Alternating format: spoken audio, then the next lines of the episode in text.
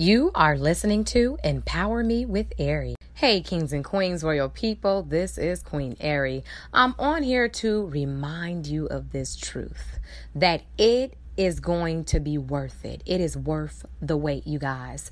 Sometimes, you know, we want things quick, we want things microwave fast, we want things in a hurry, but we have to realize that good things takes time to create and make. With that said, we have to trust God's process within each and every one of our lives, understanding that if we have to wait for anything, that is going to be beyond expectation. So keep in mind this pure fact and know that God's not going to let you down. You can go throughout the day, throughout the week, throughout the rest of the year, knowing that if God promised it, it's going to happen and it's going to meet and go beyond your expect- expectations.